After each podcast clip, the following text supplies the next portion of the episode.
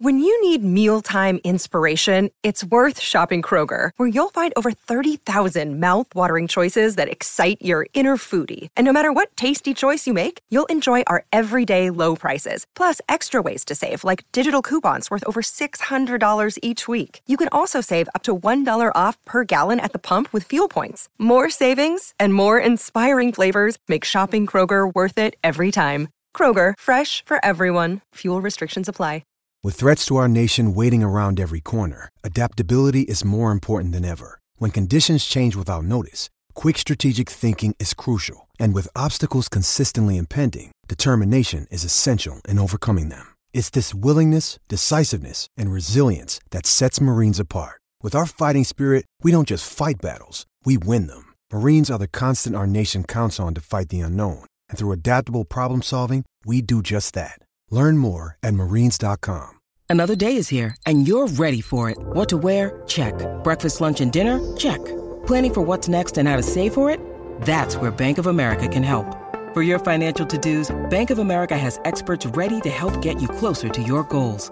Get started at one of our local financial centers or 24-7 in our mobile banking app.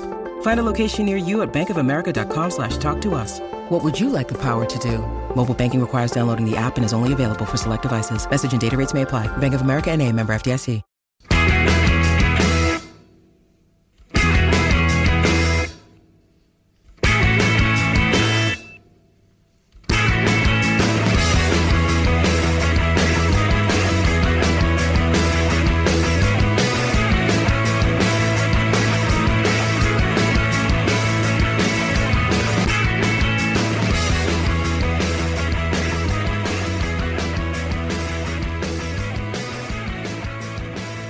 Hello and welcome to Tuesday's edition of the Terra Scottish Football Podcast, coming to you on a Tuesday, not a Monday, because we had, quite frankly, an amazing feast over three days of the Scottish Cup, the world's best cup competition. That's a fact, and it was simply put a class weekend.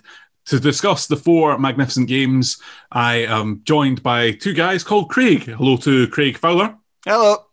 And hello to Craig Anderson. Hello. And that is definitely the first time we tried this. So it's all good. we obviously four games to, to, talk through is going to be the main thing we're going to be talking about. Uh, actually, it's the only thing we're going to be talking about. I think we'll just as well get into it because there was a lot of talking points across all four games. We're going reverse order. Last night so Kilmarnock crash out on penalties to St Mirren. Um, just how angry are you, Craig Anderson?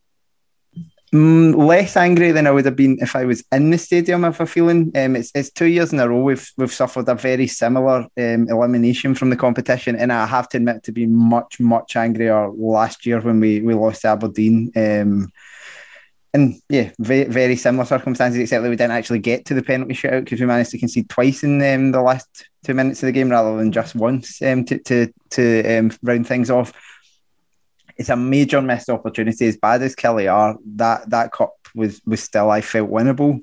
Um, I, I don't think we could have beaten Hibs, but maybe someone else could have beaten Hibs, and I think we we we had a half chance. As much as we've lost every game to St Johnstone this season, they've all been narrow. Craig, Craig, you definitely could have beaten Hibs because you would have had Kyle Lafferty playing against Hibs. Well, well, that's true. I'm just going on the basis that we've, we've not beaten Hibs in it feels like a long time at this point, but yeah, yeah. Which is exactly right. how you would get beat Hibs. Exactly, exactly. that plus Kyle Lafferty equals uh, victory. But at the same time, this team is not good enough. You saw that. You saw the limitations of it laid bare last night. Um, Craig, do you think you would have been in the semi-final draw had you had someone in goals with functioning hands? Uh, basically, yeah. would you have been in the semi-final if you'd picked Danny Rogers instead? Yeah, we would have been, and, and it, it, came round to. I mean, like, listening to the top twelve goalkeepers podcast that, that you did, and um, you know, talking about you know when Rogers came back from injury, and I had to kind of message you and Joel in the chat to say you know he's been fit for two or three weeks. He's been on the bench, and you were both flabbergasted as as I have been, to be honest. That you could under. I think I think the reason he's picked Doyle was because he likes a big, commanding, dominant goalkeeper, which in theory is what Colin Doyle is. It's not what he actually is. Whereas Rogers despite clearly being much better, is is maybe a wee bit um, reluctant to come for crosses and stuff like that. But being reluctant to come for crosses is better than throwing them into your own net, which is what we saw. And then yeah, it, it was it was a it was all the kind of chickens coming coming home to roost basically with Colin Doyle last night. I'd shared a video on on last weekend from the Dundee or last midweek from the Dundee United game where we were 3 0 up already.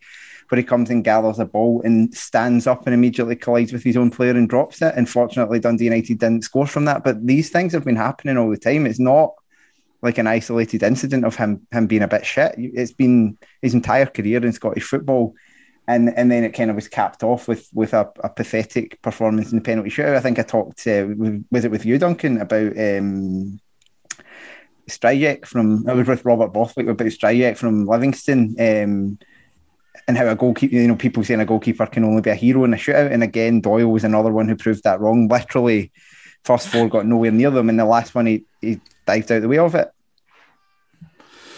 Uh, yeah, I mean, I think that's uh, a fair summary of Kilmarnock's night. Um, Fowler, how uh, should we get? Should we be giving credit to St Mirren, or are they just you happy? Are they just the willing uh, winners of uh, Kilmarnock chucking it?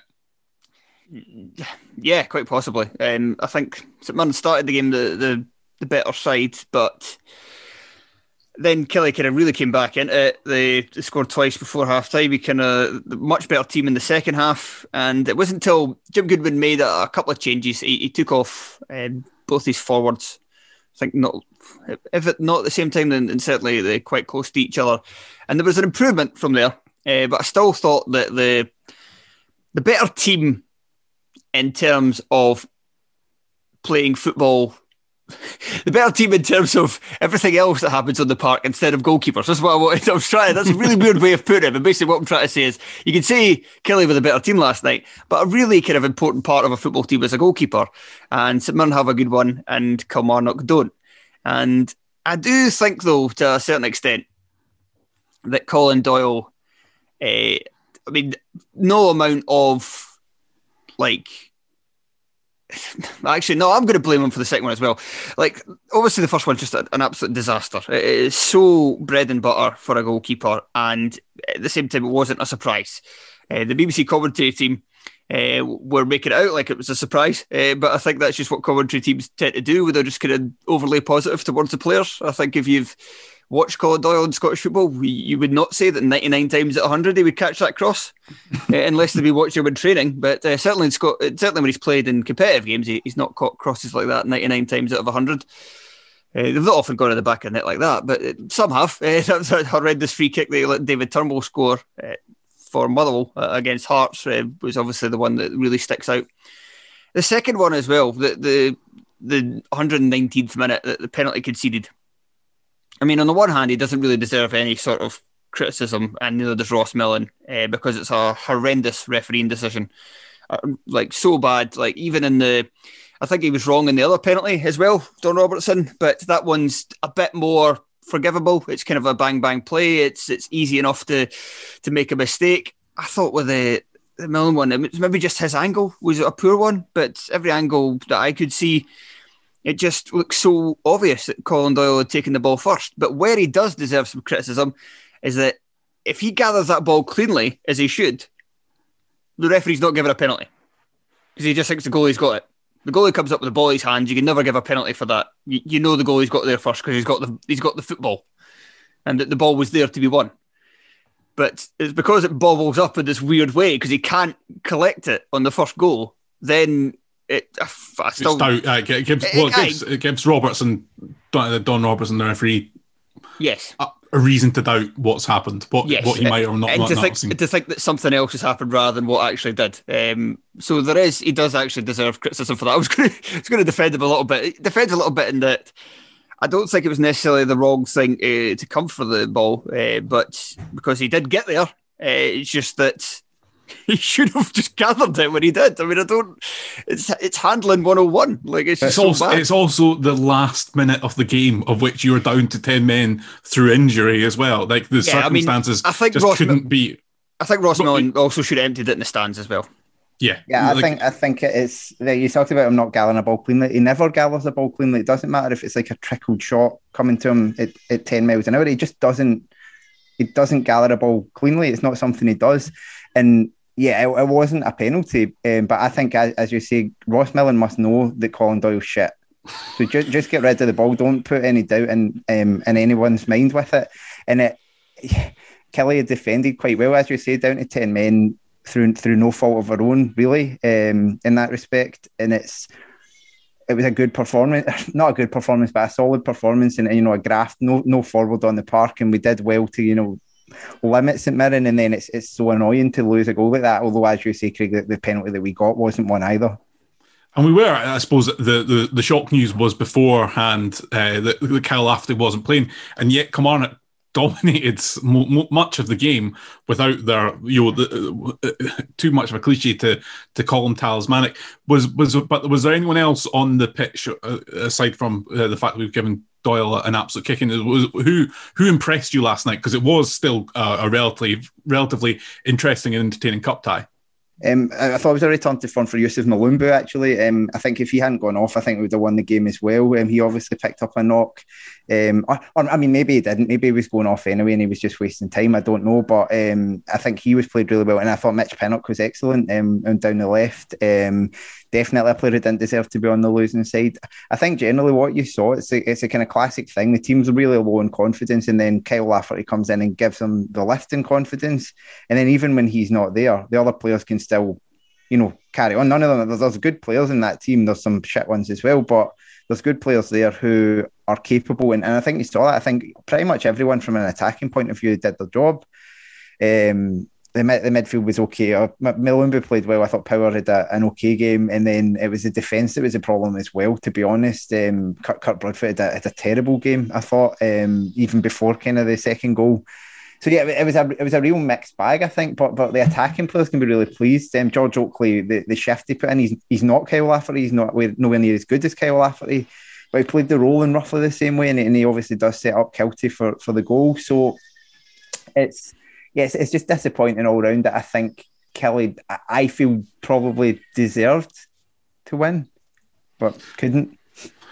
Fowler, Fowler was anyone? Oh, we, we, we haven't really talked that much about St Mirren, but kind of there by the grace of God, go I, I suppose, as a performance.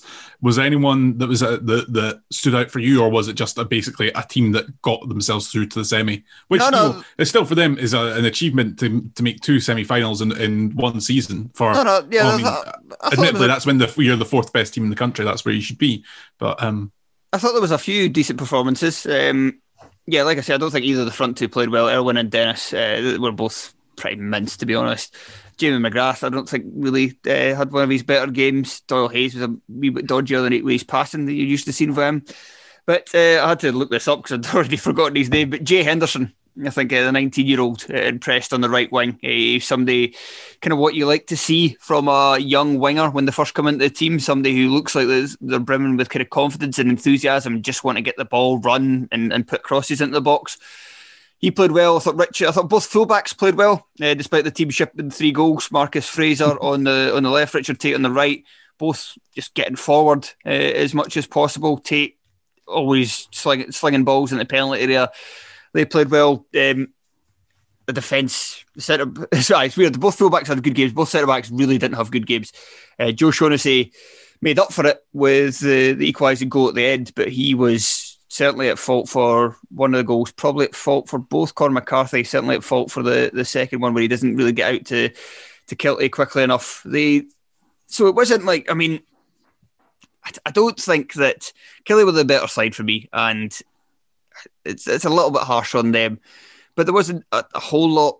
I don't think it was like a massive gulf between the sides. And St Mirren, I mean, they've been a decent enough side this season uh, and missed out on the on the League Cup final with probably one of their, their poorer performances in, in 2021. So, kind of maybe it's I mean, Killie have been kind of rubbish for ages, so maybe, maybe in the kind of grand scheme of things, I don't know what Craig would disagree, but maybe in the grand scheme of things, it's good that someone maybe get themselves that other chance and to show that they can kind of play better on the stage. I mean, they'll have to play better than they did at Rugby Park, but it, it gives also, you kind of, I did wonder about St after failing to make the top six, whether the season would just completely peter out. And I think they've done very well in the game recently against Ross County, where I, I thought it was an absolute stick on that, that Ross County would win it's you know it's not long before a big game for St Mirren. Uh, they're having to go, you know, away for home in midweek. They don't have anything to play for. I just thought they would basically turn up to make the numbers. They go a goal down. You're thinking, well, that's it, and then they come back. So it shows that, that they're still kind of, despite the, the disappointment of not making top six, there's still a lot of kind of fighting dig in this team. And now that they have a, a cup semi final to look forward to, you got to fancy them to to end the season and at least a competitive note. Maybe not a, a high because a high will from this stage basically be winning it. And because they're in the bottom six, there's, not really anything they could do there that would be anything special. But at least not let their campaign peter out because you always kind of worry about teams that do that. I think I've brought this up a few times. Partick Thistle uh, are a very good example of that, or of, of, a team that kind of stopped playing before the end of the campaign, and then that kind of bled into the next one. And when you're a club like St Mirren, or not even necessarily like St Mirren, I mean fucking Hearts, up to them, uh, where if you don't arrest a, a slide before the end of the campaign, then you could be in trouble going into the next season. Yeah, I think that that th- those are fair points, and they will be in the semi-final and All Saints semi-final. They will be playing St Johnstone uh, after St Johnstone did the improbable, I think is fair to say, by defeating Rangers on Sunday evening uh, at Ibrox. Uh, one all after extra time, and then uh, just a perfect set of penalties from St Johnstone. Uh, Craig Fowler, how, think, how much of a how, how much of a shock was this for you? Think you might have been burying the lead there. Zander fucking Clark, man. I know. I thought you were going to say Chris Kane scored a goal. well, um, I mean, yeah, it's just phenomenal, really, wasn't it? The, the ending of this game. It's just something where it's it's so outrageous and something so unpredictable and just one of the reasons why one of the main reasons why you love football is that when you're I'm glad I wasn't working this game because trying to put that into some sort of coherent into some sort of sentence that does it justice. Like I don't know if there's words been invented yet that could, or they probably have been invented in the past, but they've just been too overused in football. Like words like unbelievable and incredible, because that was literally, you know, a, a goalkeeper. I, I, thought he'd scored. I think a lot of people thought he'd scored to start with, uh, and even still, like the goal doesn't happen without his header, and it's I mean the point's been made several times, but to, to not mark the the six foot odd luminous green man with shaggy with like kind of quite high kind of red hair and looking like the kid from Jumanji, basically. Yeah, and a very long beard as well. I mean, he's quite a striking looking man uh, in, in, Scottish football as Zander Clark, and, and, not to mark him was just wild. But have, have you ever Maybe. seen that video? Um, it's like the guys passing about the basketball and they're t- asking you to count how many passes they make and then um, there's a wolf walks across and there's like a clown walks right through the background of the footage while it's going on. It was exactly like that. It's like they're all so focused on like everything else happening around them. It's like they fail to notice the the big enormous giant appearing. And let's be honest, like in our it's such a rare thing to happen in in our football and what like every time a keeper goes up, it probably what 98% of the time ends in disappointment either the ball doesn't clear the first man or you know it just doesn't go anywhere near them and stuff. So to see it actually happen that the, the goalkeeper actually made a positive contribution whilst going into the for, uh, going into the penalty box uh, was was absolutely amazing. And then yeah what followed was even better. I often hate it when a goalie goes up. I often think it's so stupid because it, it pretty much it pretty much happens me it pretty much happens all the time when it's a, a game in like the 90th odd minute and a team's a goal down. I think it's worthwhile if you have a goalkeeper that might be good in the air. Like I know that's a hard thing to judge, but coaches will, will they'll have an idea. I mean, I'm sure it, sometimes it, you know, there are some there are some goalkeepers who are clearly f- footballers as well as goalkeepers. Yeah, yeah, exactly. Yeah, like, and we're not sticking Andy Goram up front. Aye, and I think it's worth it for them if it's a guy who's particularly good, gets a particularly good leap. Uh, is you know you've seen for traded likes enjoying and muck about. He's good at heading the ball, whatever. I think that makes sense. What annoys me a lot of the time is that they send up like a goalkeeper who's clearly like absolute garbage at football, and because you still need to have somebody on like the halfway line. And it's usually like two players on the halfway line in case the ball gets punted away and you want to stick it back in the box again. You'd much rather that be the goalkeeper and have one of them in the penalty box because, yeah, fair enough, a goalkeeper might have a better chance of winning a header than, say, like a five foot eight right back. But if the ball drops to a goalkeeper in the box, you definitely don't want that happening. I remember it happened in a Celtic Hearts game one time Craig Gordon went up late in the game and it dropped him at the far post. And behind him was Scatchell and Pospisil, like the two best finishers at the club. If he doesn't touch it, one of them probably scores. And we equalise against Celtic in that famous uh, the 3 2 game with Steve McManus scored twice, but instead Craig Gordon tries to take a shot in the turn and puts it past the post because, of course, he fucking does. He was trying to do it with his right foot as well, which, uh, and but this, but fair enough. I mean, this time, I mean, Zander Clark does kind of look like the kind of guy who. I mean, he's big and imposing, uh, and he certainly got up well. Uh, not that he had to, really, because nobody was marking him. And it's a decent enough header. I think it might have been heading wide or at least off the post. So while you can say that, oh, Chris Kane's foul spot put in, I'm not entirely certain it was definitely going to be a goal without Chris Kane's intervention. Chris Kane also doesn't know anything about it. it just hits him. Um, but but yeah, it was it was funny because I was I was out on Sunday, so I was watching this game on delay, and we've got a friend, um, a family friend, whose husband is a St Johnstone fan, and they've just had a, a wee girl. I don't know if yeah, I might actually listen to this, in which case, congratulations. But um, the she had put up a picture on Facebook, I think it was, of him, um, or, or sorry, the wee girl wearing like a St Johnstone thing, saying, "Is she a lucky charm?" And Lindsay showed it to me and was like, "Oh, that's a cute picture," and, and completely spoiled the the game for me. But then I'm like, oh, maybe she's posted this like halfway through the game. So I was like, I don't know for sure. And then it went 1 0, and I thought, all right, probably Rangers have still won. And then that, that corner came in, and I thought, oh, oh, I saw I saw Zander Clark, and I'm like, oh, this could be interesting. Um, and, and it was interesting, but thoroughly deserved for St Johnstone. I thought um, I I, I um, annoyed Tony Anderson with this on the chat, but I think currently St Johnstone are the third best team in the country. I think they are a fantastic football team um, at the moment, and I would put them as favourites to win the cup. I think that as a uh, Hibs fan, I, I absolutely concur.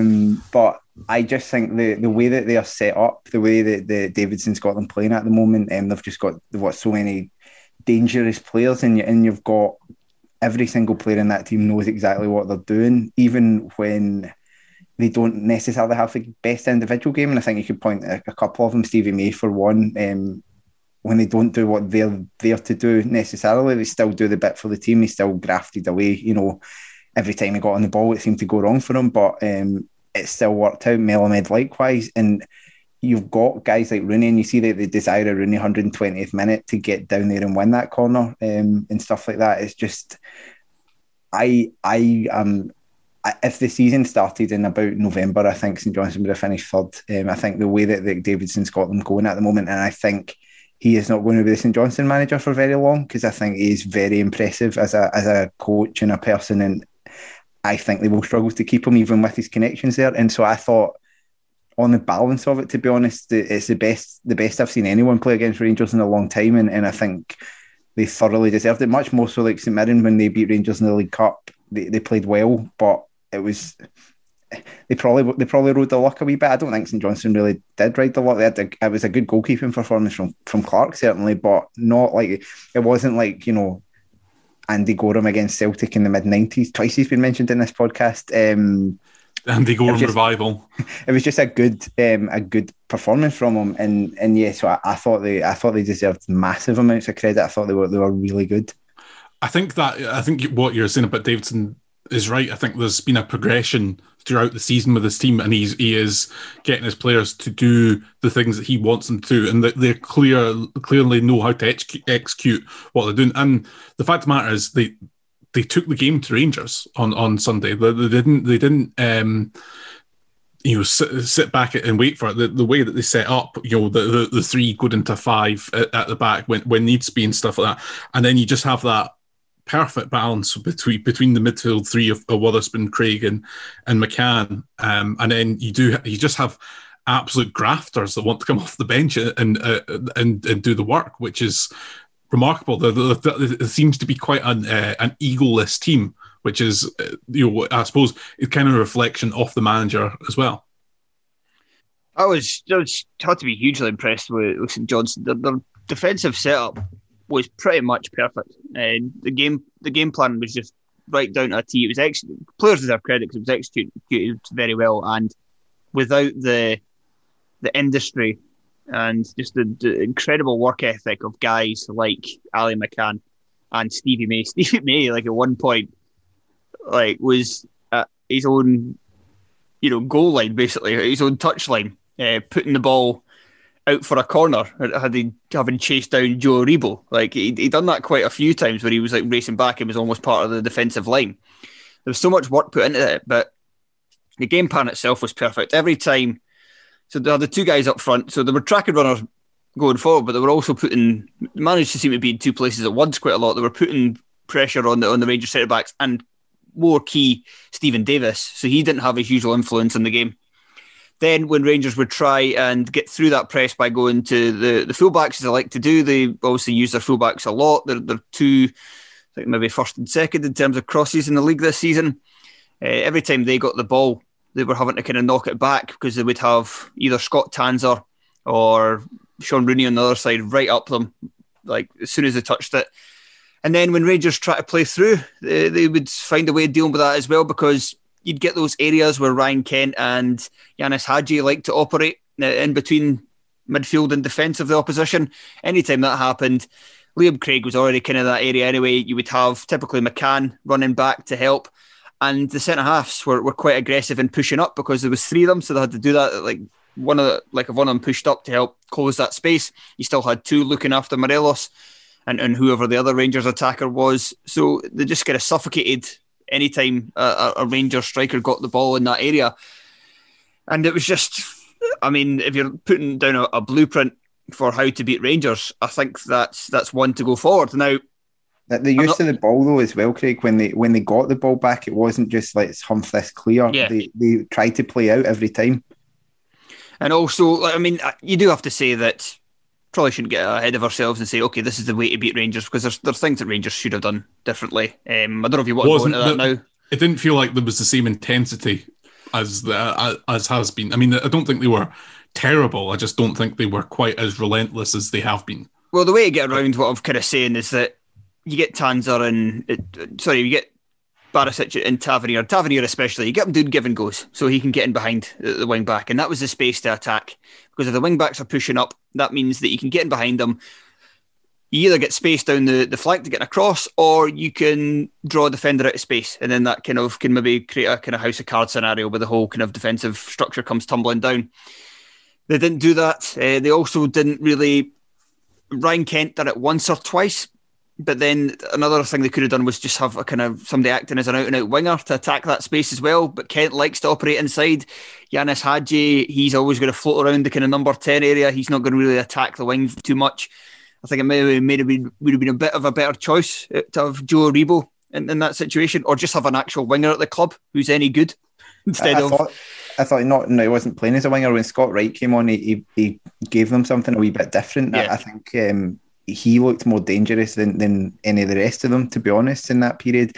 I think it was a mistake to take uh, take Morelos off as well. Um, I think he had played pretty well. Yeah, and Kemar Roofe's not in good form at the moment as well. As witnessed by his penalty. Yeah, rubbish. in, in the shootout. Um, do we have Does anything we want more want to say on that uh, fixture?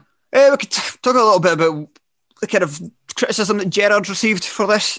It seems to be a kind of lot of people are kind of talking about this, like, oh, all of a sudden Gerrard's got. I mean, he kind of almost said it himself, but that Gerrard's got a problem in cup competitions. Like, I, I don't think you can say that when for three years in a row he's made it to the, the group stages of the Europa League. Two of those years where they had to win four ties in order to get there. I think he, they failed before in Scottish football, but I think it's just a case of Rangers weren't that good then. They were they were better than the rest under Gerrard, but they weren't good enough to be champions. Uh, even in seasons where Celtic might have been a little bit weaker, I still think don't think they were necessarily good enough to be champions. This team have been. They've had a couple of very poor games. I think this one it, it's possibly to do with the fact that the league's wrapped up already and that they have let standards slip a little, and it's hard to turn that switch on and off. I think and, they've been they've been poor throughout 2021. To be honest, yeah. I think they've they've really you know they they probably had the same kind of hangover that they had last season, but just nobody else was able to take advantage of it. This time. you know the last two years they've come back in the second half of the season.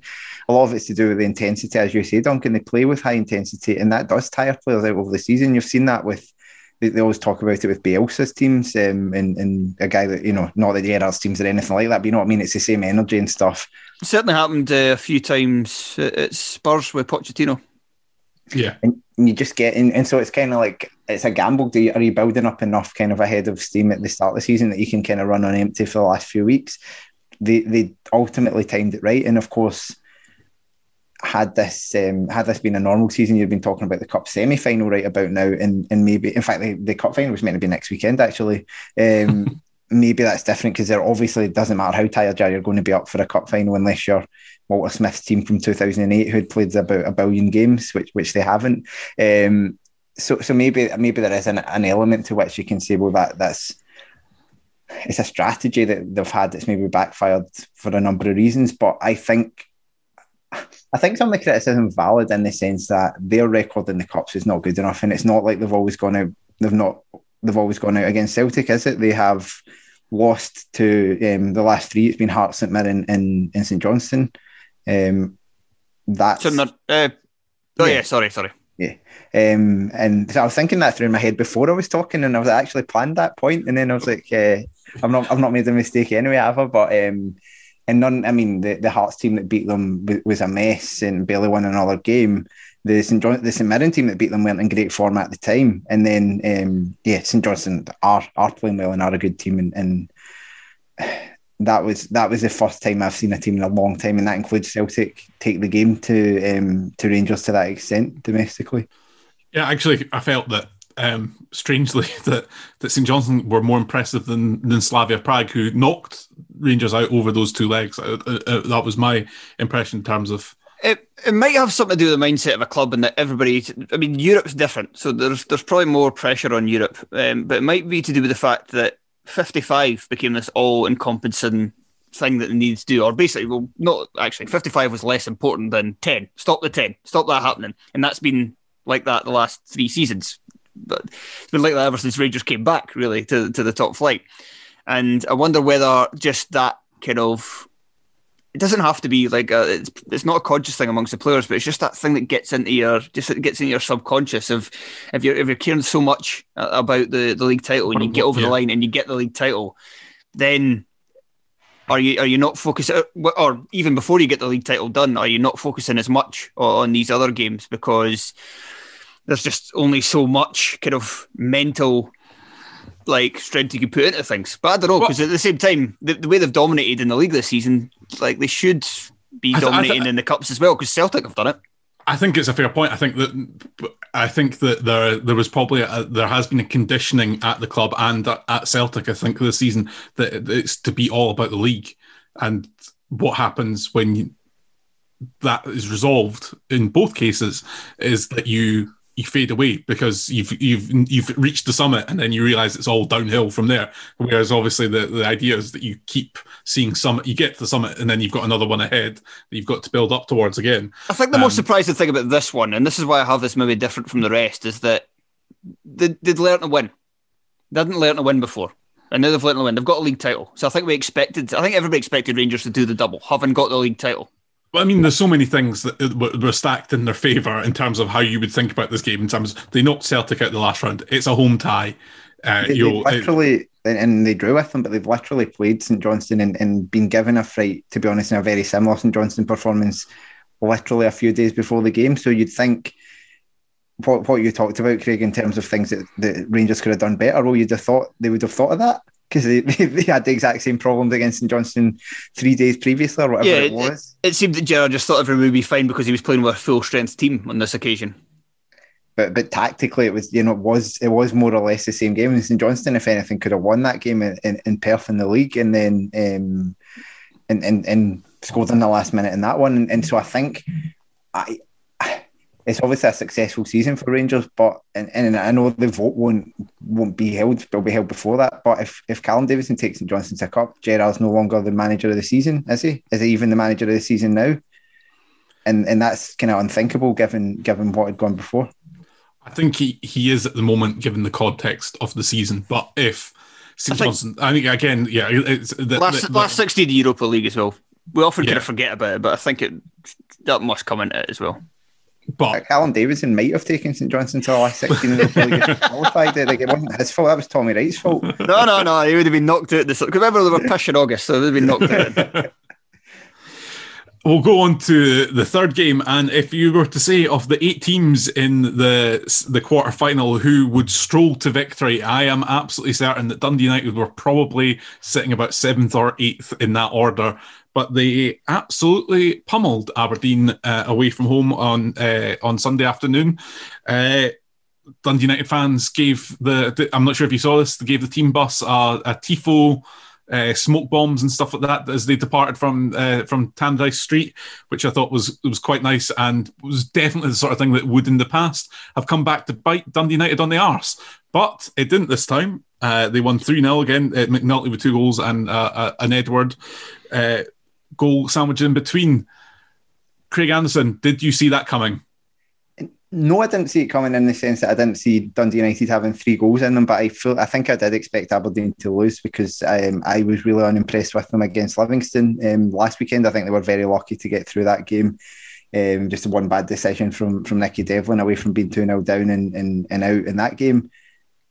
I have severe doubts about Stephen Glass um, immediately, to be honest. Uh, just just everything about him. And Dundee United. just everything about him. Everything yeah. about him. No, even that, yeah, he doesn't look like a manager, um, which is a terrible thing to say. Um, a, that is a very your dad opinion. Yeah, but, yeah. um, but the Dundee United, what they are good at for all their faults is taking advantage of weaknesses. If teams have weaknesses, they know how to exploit them. And by, by God, did they exploit them? Um, Mark, Marc McNulty, a player who I have criticised quite a lot on here, I thought he was fantastic. He, he had such a great game, uh, strong and commanding physically as well, and then and then two excellent finishes for his goals. Um, and, and, and generally, that's the first time that front three I've seen. I mean, you, you've probably seen them more than I have, Craig, but the that's the first time I've seen that front three of uh, McNulty, Shankland, and Clark actually work. And, and all three of them were, were excellent. Uh, Ian Harkes had a had a really strong game in the middle of the park.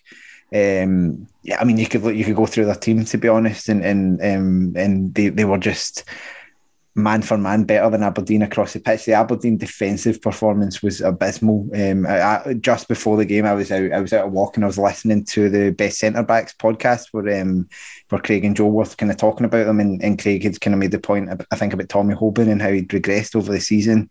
You saw that, and then Considine, I think, has had a really poor season in general. Um, I would be now now surely I would can't imagine him going to the Euros, even with the squad being expanded. It's like surely not like a guy that's getting absolutely torn to shreds by that Dundee United front three. Surely can't be, you know, a couple of injuries away from facing England at the European Championships.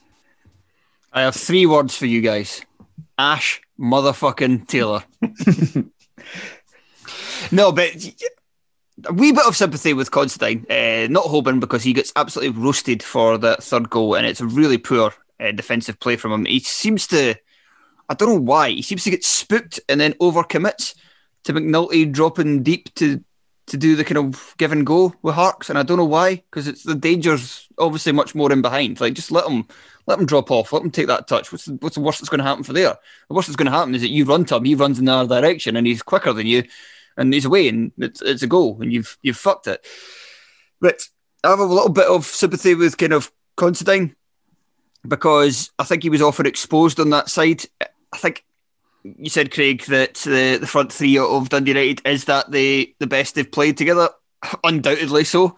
I don't think it's worked at all before then, and I think it worked on this occasion because it really exploited the what Aberdeen were, were given Dundee United, which was on the left hand side of so the play were back four on the left hand side of the defence was Johnny Hayes. Now Johnny Hayes has been at left back before and, and, done a decent job. He did it for Celtic a number of times. He used to do it for Aberdeen uh, in, the, in his first spell. He's done it this season. He's somebody who can defend there, but because in front of him was Florian Kamberi, he was to provide the width on that side. So that means that he has to kind of be a bit more attacking than your average fullback. And with McNulty coming in off that side, McNulty never this was quite impressive for Dundee United in that they have been, and this maybe shows that Micky Mellon is taking the handbrake off a little. And that even though sometimes they've played with the front three this season and three strikers, they've not been a team that's attacking uh, because two of the strikers have just kind of tracked back and Shankland's been alone with nobody within, you know, about 50 yards of him. But on this occasion, th- those three guys just basically stayed up the park and they took their chances of Hayes and Hayes getting down the left and, and Kennedy is as a winger getting down the right that they could they could deal with that and and they did and because of that it meant that with Hayes kind of out of position an awful lot. And McNulty had that room uh, down the, the, down the side of Considine to make things happen. You saw that with the first goal. You saw that again with the, the ball that he played across where Harkes was close to getting it at the back post. He maybe should have, in, in hindsight, we should have went himself. But numerous times, even the uh, Jeando Fuchs chance that he had, he he could have exploits that space as well. And every single time, you've got a, a, back four there that doesn't have a left back, and, and certainly not a left back that's tucking in and, and, trying to to help protect the centre halves. And that was just the kind of root cause of Aberdeen getting murdered in defence time and again. Yeah, it's looking like a, a, a tough one for Aberdeen. I think there's a, a huge, well, I think with, with, it's been acknowledged as a huge rebuilding job going there. I just there's almost a question of where do you start because uh, you start with Scott Brown and you get a lot worse immediately. The, the thing the thing is for me with that Aberdeen team is Glass can come in and talk about principles and the way he wants to play, but you've not got your squad yet. So why are you trying it? Why are you trying to get guys to play a style of football that is they're not capable of? Wait, wait it out. Play, especially when you've got so many players that are on expiring deals and yeah, stuff yeah. like that. Like it's like, as much as Derek McInnes, as much as it ended badly, the way he had Aberdeen playing was on the whole fairly successful. They they did win a lot of games. They did tend to beat teams like Dundee United, uh, not this season, of course, but but in general. Um, grind it out, get them through to the end of the season, and then you know you're you're probably signing eight or nine new players to add to this team anyway. Go with it from there. I also thought it was, it, the there was probably the the thing that stood out to me was Ramsay playing right back. Not that I thought he had an, an awful game or anything like that. Like as a young player coming into the team, the decision to loan out Shay Logan um, seems very strange in that respect. Of like, as much as he's probably not been great for a couple of years, they would have given a lot more to the team than he did. The deal didn't seem to make sense from a Hearts point of view either. Apart from maybe they, they hope they can sign him for next season, and so they're just trying to you know get him on board because obviously Hearts didn't didn't need him. Um, it's actually worked out surprisingly well for Hearts' point of view. it's, allowed us to it's allowed us to play with a back three, and he's actually played quite well. I, I, I wasn't. I didn't think he would play well. It's like well, Hearts could have signed me to play right back and still have won the league. Like it didn't, matter. Um, and and that was with, me actively trying to, to score for every every championship team apart from United. Um, but the um, the point I think is that you're making these decisions and they're backfiring on you straight away. It's a terrible way to start your career at three games and three games and no wins, and unless you count the, the penalties, obviously. It would be very easy for him to end up not winning a game until the end of the season, and then he's on he's under pressure straight away, and and it feels an, an unnecessary gamble to take in terms of how you set up your team and stuff like that. It, it just nothing worked out for them at all. And I, yeah, as I say, I, I thought it was inevitable. Whoever they brought in, they were going to get get worse in terms of performances, but maybe sorry, worse in terms of um, results and stuff like that than McInnes because it's it's unsustainable to be honest. What what they were doing, but I thought they would be at least entertaining to watch, and they were entertaining to watch for me, but I don't think for the, their own supporters on Sunday. So I think. Um, and then a big summer ahead. We'll put it that way. Yeah, and then with what happened in the game later on that day, you know, Aberdeen still have a decent pedigree, you know, in terms of you know that, but they still haven't. They have still haven't what they've won one trophy. You know, this is this is the point is that you know for all this they've they've won one one trophy this this century. Um, I mean, and, and they keep seem they keep squandering opportunities to do well. You could reel off the number of teams who've won the same number of trophies as them in that era where Aberdeen have were they were the second best team in the country for a long time. And yet there's a bunch of teams who've, have won exactly as many trophies as them. Um, and, and that can't be a good sign. Yeah. They're I, going to have I, a fallow period and if they don't pick up cups during that, it's like it's it's a lot of it's a lot of time not to be winning trophies for Aberdeen. Yeah, and and really not a lot to show from it as well. I mean, that's that they didn't. They, I mean, admittedly, it has been it's been harder and harder for Scottish clubs in in Europe, and uh, and to be fair, McInnes did pull off some good results. Uh, at least, at least Derek McInnes continually got them to Hampden. Yeah, but that, but that, but that's the issue.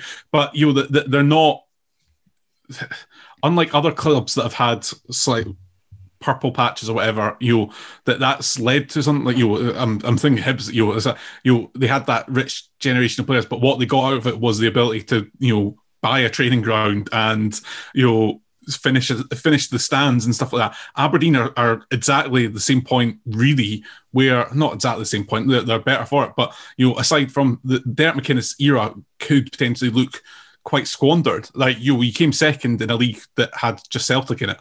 And you didn't really ever really test them that much, and you picked up one trophy really early on in your career, and then you know the likes of Inverness and Ross County and Hibs. Hibs won the Scottish Cup in that time. Like you know, like uh, I would point out they, they did get a training ground out of it, just just one name named after the egomaniac of a chairman. so Dundee United will uh, will will face Hibernian uh, in the other semi final. Uh, that's going to be the Saturday kickoff in uh, in in that that's going to be the Premier Sports game. They defeated Motherwell on penalties. Uh, so the third of the four games that went to penalties on Saturday evening. Uh, a very strange game, I think, is is, is, is a way to look at it. Um, Craig Fowler, what what were your impressions? Uh, before I get to that, I'm going to just say right away while it's in my head that this would be Hibs winning the cup this year would be much worse than, than 2016, and the reason for that is you because... lost a bro on the way. No, no, no. Uh, yeah, losing uh, Hibs is much worse than, uh, getting knocked out by some pish. No, it's because can you imagine the content that will come out of Hibs's Twitter feed now that they've got the new the marketing team in charge of the Twitter feed if Hibs win the cup? I mean, if you thought Hibs kicked the arse at the 2016 Scottish Cup win, I can, I cannot imagine the commemorative tap that we will be punting until Kingdom Come. Like it's and like the, Ingy Market will have nothing on it, and the horrendously out of place gifts, like just oh, just Craig. let's not. Can we can we get can we talk about happy stuff? Please? It'll just be unbearable. I just can't. I'm already imagining it. I'm already just annoyed. can't he? I can't I just also as well the week after the cup final I'm going to a stag do that's going to have loads of fucking Hibs fans in it as well. So that's uh, that's that's not good either. Uh, that's that's another possibility for things to go spectacularly wrong. Anyway, the game. Uh, I think it's it's fair to say that Motherwell Motherwell uh, have a little bit of sympathy with them in that without Jordan Roberts. Uh, Tony Watt was only fit enough to come off the bench. In fact, to the, the, day before the game, Graham Alexander said that he wasn't going to play, so that was even a bonus. He was going to be there. So there's two of their starting forwards out, and so he obviously thought, right, I'm going to be without these guys. So against Hamilton, he tried a, a 3-5, 3-5-2 system. They got a win.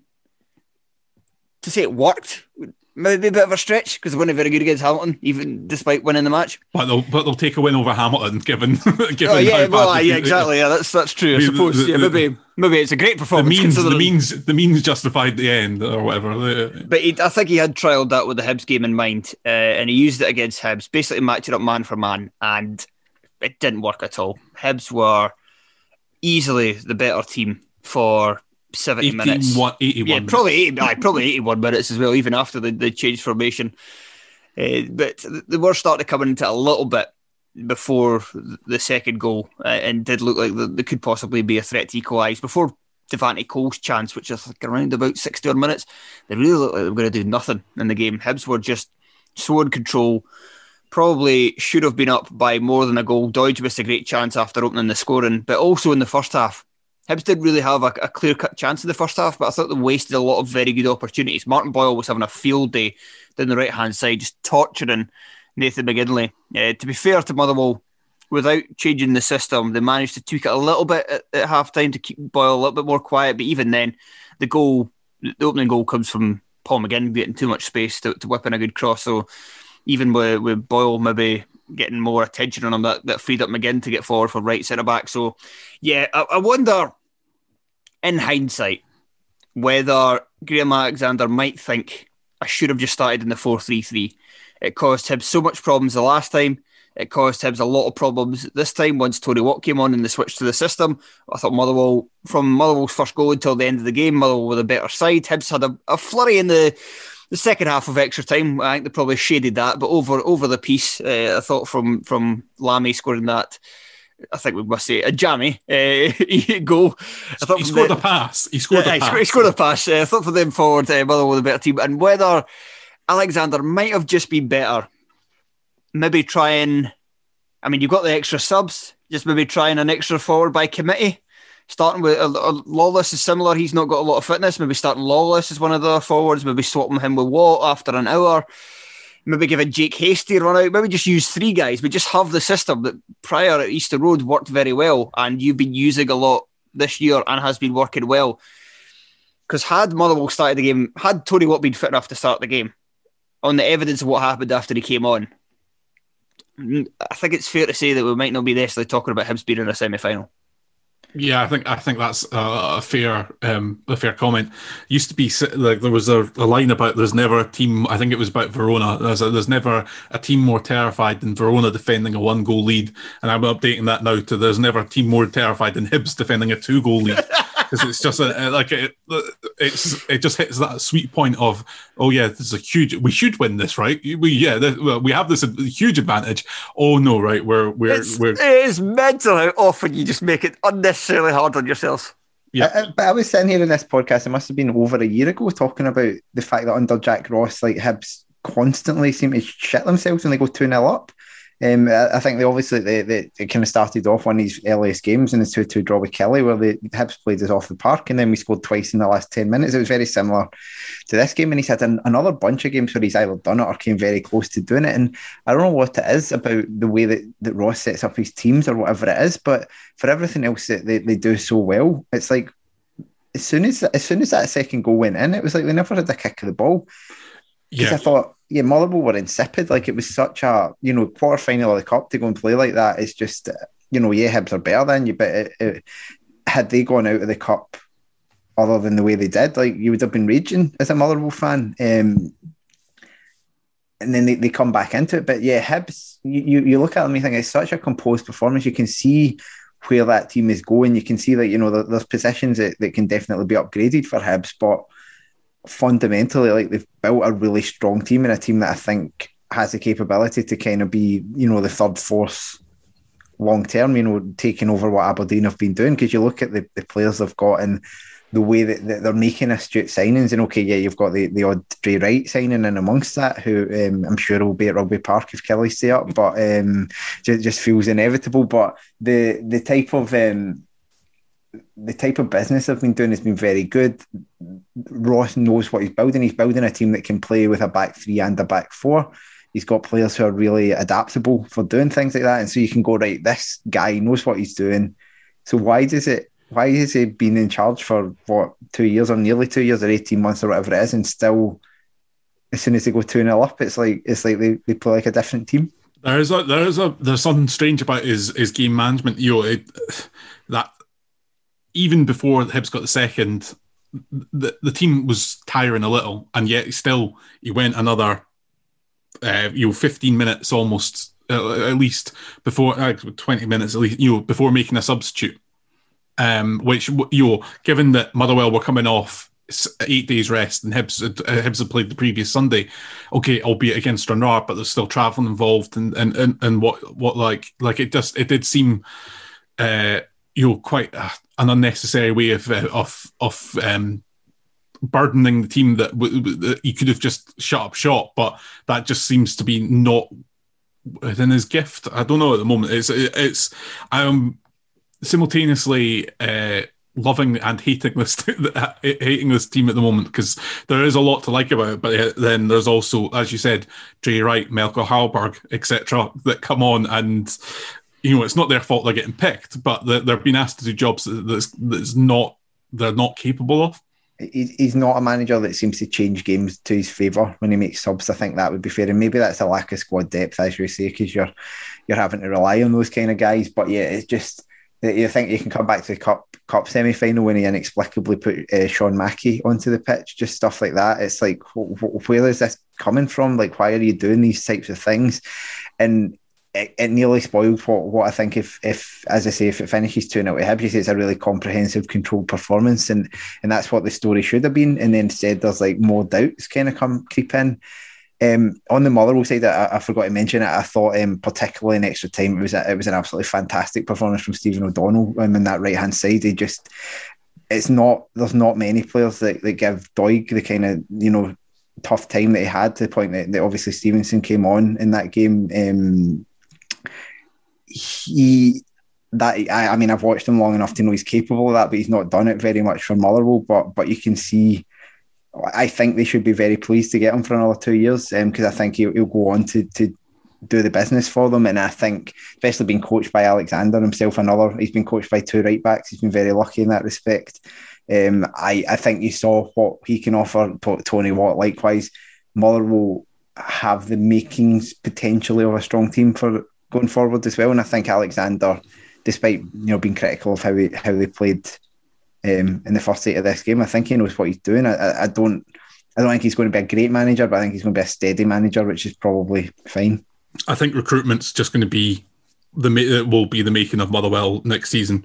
Uh, there was also the other point I was going to make about Hibs, just going back to them uh, briefly, is that in a very opposition of finishing third uh, potentially you know one of the be- your best finish since 2005, uh, and yet it's still feeling like a disappointing season because of what has been what what opportunities have been there. I mean, I don't. I, I generally do think St Johnstone are favourites for the cup, um, but Hibs are not that far behind them. And Hibs would... could have won three cups this season, quite quite uh, feasibly. Um, you know, and strangely enough, because they should have beaten Hearts, and, and you, you saw Celtic were there for the taking on final day and and they should have they should have beaten um, at the time. That was kind of when St Johnstone just kind of came into their own. But Hibs are big favourites in that semi final as well, and, and we definitely beat Livy in the final. Um, we, we, know that from past experience, don't we, Duncan? Um, and then. uh, yeah, they could feasibly have won three three cups in, in the space of you know six months, and and instead it does, as you say, it does feel like the success of the season hangs on them winning the Scottish Cup, which which is shouldn't mental. be the case because it's been a, it's been a great season. We just talk about Ryan Porteous. I, you know my feelings on Ryan Porteous. He's he's absolutely fantastic and has got balls of steel. It's it's not it's not me that you have to convince. Duncan, some of us can spot a player, and some of us are good with pop culture references. yeah, as if Craig Telfer is listening to this podcast right now. I was also digging out Sean as well. To be uh, fair, yeah. the, the, mainly Sean. I, th- I, think I've I think he, he kind of um, I've talked before about him being like um, Pepe and Sergio Ramos and that being the type of centre back he modelled his game on and, and again both of them very good at penalties as well so um, he, he's yeah, that's the thing. Like he's not. He's, he's, he does have flaws in his game, but that's why he's at, that's why he's at Hibs. Like you know, like that's like if he was if he if he eliminated those mistakes, then he would you know, without hyperbole, be playing at a very, very high level. If he didn't, if he didn't make, if he was a, with everything else he has to his game, if he was a centre half who was very reliable and didn't make any mistakes over the course of a season or, or barely any, like the brain farts I mean, more than anything. Uh, yeah. he, he, would be worth about fucking six million pounds. Like at least, I'd, I'd, I'd, put another zero on the end of that. uh, but that nah, that challenge you made on Chris Long, where it just looked especially the way the game was going as well. Like you just you just thought Long's going to take a touch here and he's going to bury this, and this is this is going to be his capitulation complete. But he just, I mean, I was at the game and he just seemed to appear for nowhere. Uh, then just a, a, phenomenal tackle. There was a definite hesitation from Long. I think it's something he's guilty of quite a lot. He, he wants a lot of time when he has these chances, and, and yeah, but it's it's a it's a phenomenal um, bit of defending, and I think I think as you say, he's um he's a big game player as well, Porteous. You know, he, he, does show up. He does show up in the occasion. The attitude is fantastic. I think he heard that in the the, the podcast that, that um, he did with us, obviously, that um, he's not your kind of typical footballer in terms of how he thinks about anything. And, you know, he, he definitely is kind of willing to be his own man and all that stuff. And I think that that type of attitude, I think it's probably becoming more prevalent in this generation of young players, to be honest. And, and I think that can only be a good good sign for, for our game going forward. Well, I think that's a perfectly fitting upbeat note to leave this podcast on. Uh, as you can probably hear from our voices, we we have been uh, delighted to be talking about uh, four entertaining cup ties, which. Uh, sometimes I'll be honest, when we have to do the recap of the weekend's games, not always uh, that much fun to go through. Even when sometimes when it's just five minutes of some teams, it can be pretty awful. But that was uh, that was a lot of fun. Uh, we're going to skip over to the Patreon. That's patreon.com forward slash Terrace podcast to discuss, amongst other things. Actually, the whole thing we're going to talk about is the fact that from next season, it's going to be the Premier Sports League Cup, uh, which, which should be interesting. And I'm sure we've got thoughts on that. Uh, before we go, that's basically, I don't know why I said before we go, because we are about to go. Uh, if you want to say goodbye, Craig Anderson. Cheerio. Do you want to say goodbye, Craig Fowler? Goodbye. And I'm Duncan Mackay, and I really shouldn't be trusted to do outros. Bye bye. well, I'm fucking still shouting them after all these years, so.